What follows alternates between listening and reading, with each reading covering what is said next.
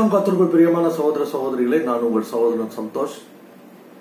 Blessed life in Christ video மற்றும் podcast சீரீஸுக்கு உங்களை வருக வருக என வரவேற்கிறேன். எனக்கு அன்பான சகோதரனை சகோதரியே நாம் இன்று சுகத்தை குறித்து படிக்கிற நாளாக இருக்கிறது. நாம் நம்முடைய இந்த blessed life in Christ video மற்றும் பாட்காஸ்ட் சீரீஸில் இரண்டாவது சீசனுக்கு நாம் வந்திருக்கிறோம். அதுல சுகத்தை குறித்து நாம் இன்று படிக்க போகிறோம். எனக்கு அருமையான சகோதரனே சகோதரியே கர்த்தர் நாம் சுகமாக இருக்க வேண்டும் என்று விரும்புகிறார். அவர் படைத்த ஏதேன் தோட்டத்திலே வியாதி இல்லை. அதுபோல வர இருக்கிற புதிய எருசலேமிலும் அல்லது பரலோகத்திலும் வியாதி இல்லை. இயேசு கிறிஸ்து இந்த உலகத்தில் இருந்தபோது அவருடைய சீஷர்களுக்கு என்ன சொல்லிக் கொடுத்தார்? ஜெபிக்க சொல்லிக் கொடுக்கும்போது ஒரு குறிப்பாக ஒரு வார்த்தையை சொல்லிக் கொடுத்தார். பரலோகத்தில் உங்களுடைய சித்தம் செய்யப்படுவது போல பூமியிலும் செய்யப்படுவதாக. எனக்கு அருமையான சகோதரனே சகோதரியே பரலோகத்தில் வியாதி இல்லை. அப்போ பரலோகத்தில் தேவனுடைய சித்தம் செய்யப்படுவது போல பூமியிலும் செய்யப்பட வேண்டும் என்றால் இந்த உலகத்துல நாம் இருக்கிற இந்த உலகத்துல வியாதி என்பது தேவ சித்தம் இல்லை. வியாதியை கொண்டு வருவது பிசாசு. இப்போ நாம் இந்த சுகம் என்ற இந்த தலைப்புல நாம் தொடர்ந்து ஒரு காரியத்தை நான் உங்களுக்கு நான் கற்றுக் கொடுக்க போகிறேன். அது என்ன? மனுஷருடைய கற்பனைகள் அல்லது மனுஷருடைய மனுஷருடைய பாரம்பரியங்கள் எப்படி நம்மை சுகவீனத்தில் வைத்திருக்கிறது அல்லது நம்முடைய சுகத்துக்கு எதிராக அது கிரியை செய்கிறது என்பதை குறித்து நாம் படிக்க போகிறோம். அநேக பாரம்பரியங்கள் நல்ல பாரம்பரியங்கள் இருக்கின்றன. ஆனால் நமக்கு தீமை செய்யக்கூடிய அல்லது தீமை பயக்கக்கூடிய பாரம்பரியங்களும் இந்த உலகத்தில் இருக்கிறது. அது கிறிஸ்தவ உலகத்திலும் இருக்கிறது. அதுதான் சோகம். அந்த பாரம்பரியங்கள் என்ன செய்து விடுகிறது? நாம் சுகத்தை சுகமாக வாழாதபடி அந்த சுகத்தை பெற்றுக்கொள்ளாதபடி தடுத்து விடுகிறது. அப்படி அநேக பாரம்பரியங்களினால் நம்முடைய ஜனங்கள் கட்டப்பட்டிருக்கிறதை நீங்க பார்க்கலாம். இப்போ உதாரணமா ஒரு காரியம் உங்களுக்கு சொல்லணும்னா ஒரு கூட்ட மக்கள் இருக்கிறார்கள் கிறிஸ்தவ உலகத்துல. அவர்கள் என்ன நினைத்துக் கொண்டிருக்கிறார்கள் என்றால் முதலாவது நூற்றாண்டோடு அற்புதங்கள் எல்லாம் முடிந்து போய்விட்டது. முதலாவது நூற்றாண்டோடு இயேசு கிறிஸ்து அற்புதங்கள் செய்வதை நிறுத்திவிட்டார். அதை தீவிரமாக நம்புகிறவர்கள் இருக்கிறார்கள். அதை விசுவாசிக்கிறவர்கள் இருக்கிறார்கள். அதன்படி நம்முடைய வாழ்க்கையில அற்புதம் அடையாளத்துக்கெல்லாம் வாய்ப்பே இல்லை அப்படின்னு சொல்லக்கூடியவங்களும் இருக்காங்க. அப்போ அதை ஒரு பாரம்பரியமாக கொண்டு எங்களுடைய சபைகளில நாங்கள் சுகத்தை அற்புத சுகத்தை நாங்கள் விசுவாசிப்பதில்லை. அற்புதங்கள் எல்லாம் முடிந்து விட்டது என்று சொல்கிறார்கள். எனக்கு அருமையான சகோதரிய சகோதரிய உங்களுக்கு ஒரு வசனத்தை நான் வாசித்து காட்ட விரும்புகிறேன். அது என்னவென்றால் மல்கியா மல்கியாவின் புஸ்தகம். மல்கியாவை பொறுத்தவரையில் உங்களுக்கு தெரியும் அது வேதத்தின் கடைசி பழைய ஏற்பாட்டின் கடைசி புஸ்தகம். அதுல ஆறாவது வசனத்தை நான் உங்களுக்கு வாசிக்கிறேன். நான் கர்த்தர் நான் மாறாதவர். எனக்கு அருமையான சகோதரனே சகோதரியே கர்த்தர் திட்டவட்டமாக என்ன சொல்கிறார்?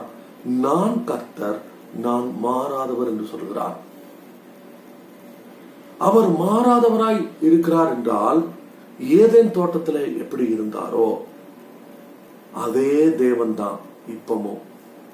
அல்லது வரப்போகிற பரலோகத்தில் ஆண்டவர் எப்படி இருப்பாரோ அதே தேவன் தான் இப்பவும் அவர் மாறுவதே இல்லை.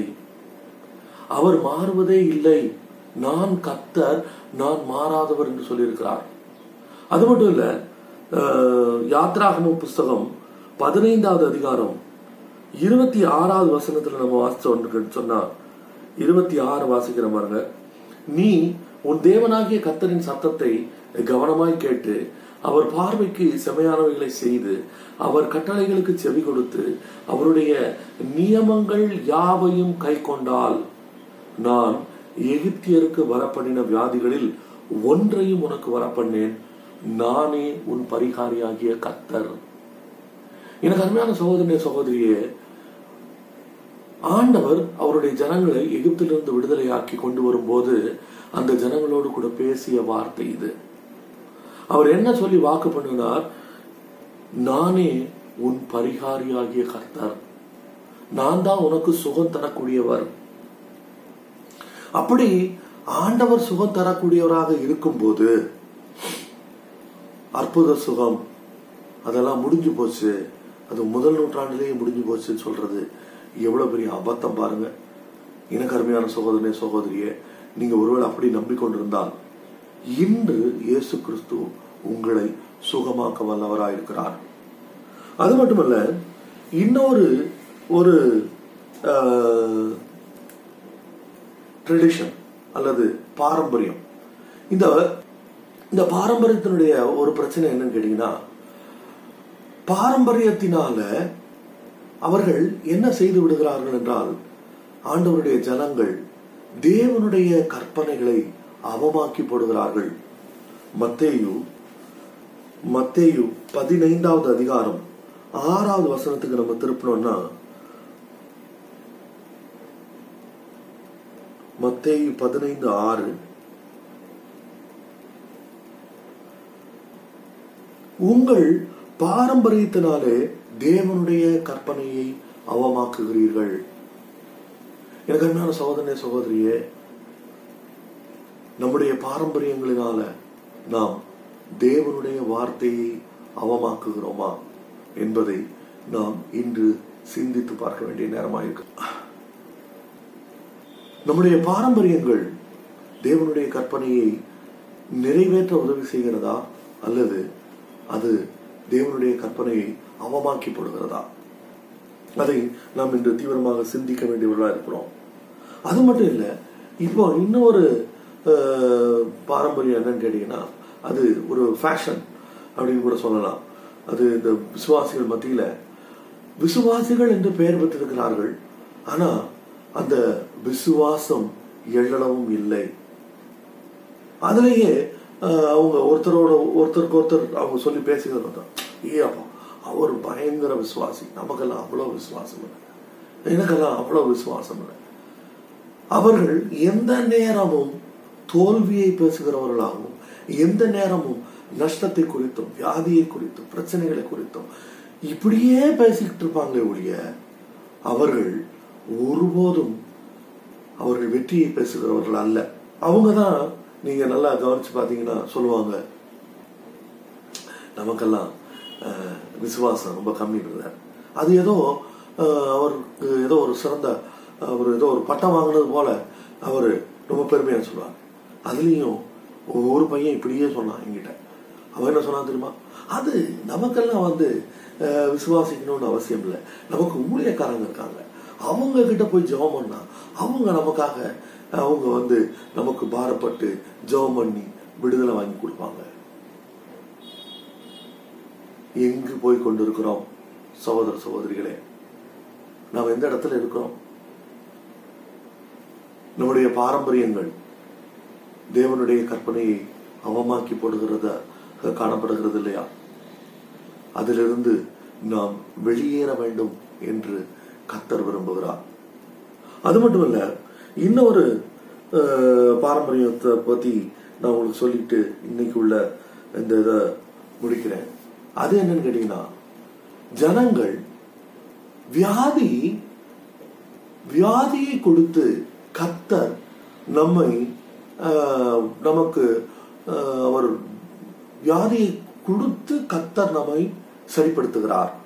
வியாதியை போ வியாதியில போட்டு ஆண்டவர் கரெக்ட் பண்ணி பரலவத்துக்கு எடுத்துடுவார். இது இது வந்து இது கேட்கறதுக்கே அபத்தமா இருக்கு.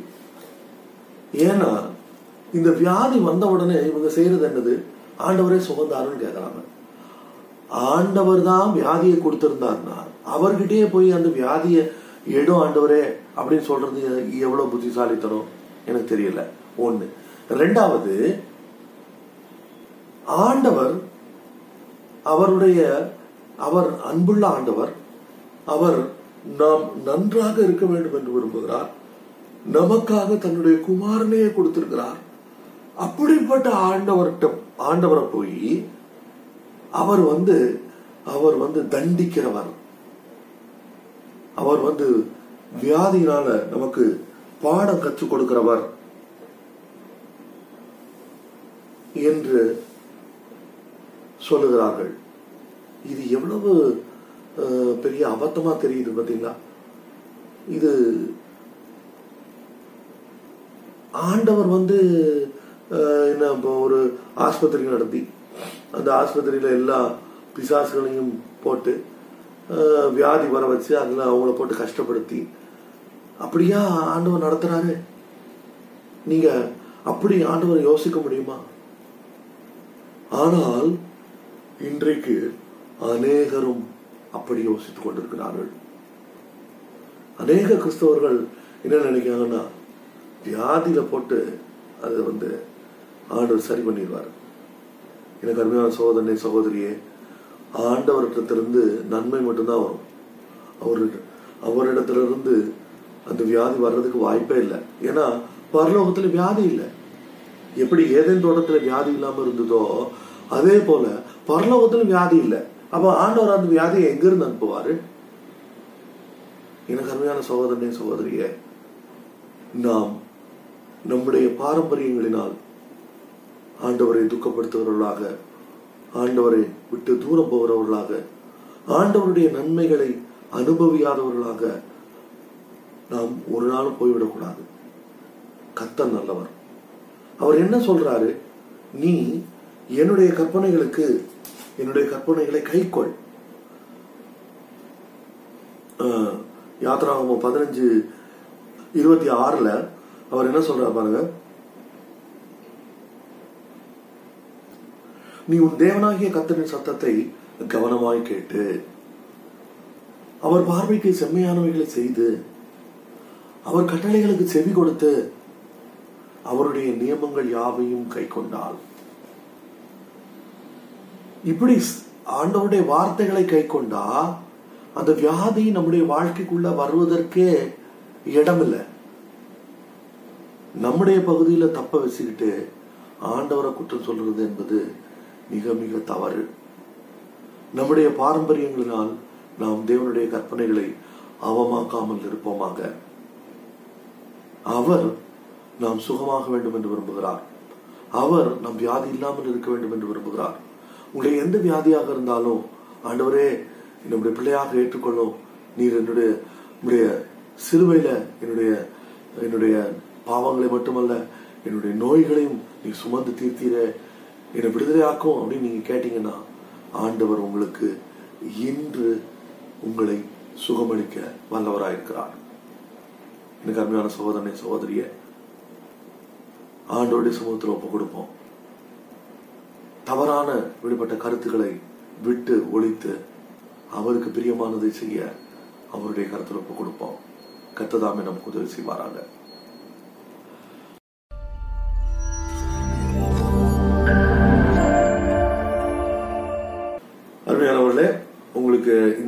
எபிசோடு உங்களுக்கு பிரயோஜனமா இருந்தால் இதை தயவு செய்து மற்றவர்களோடு பகிர்ந்து கொள்ளுங்கள்.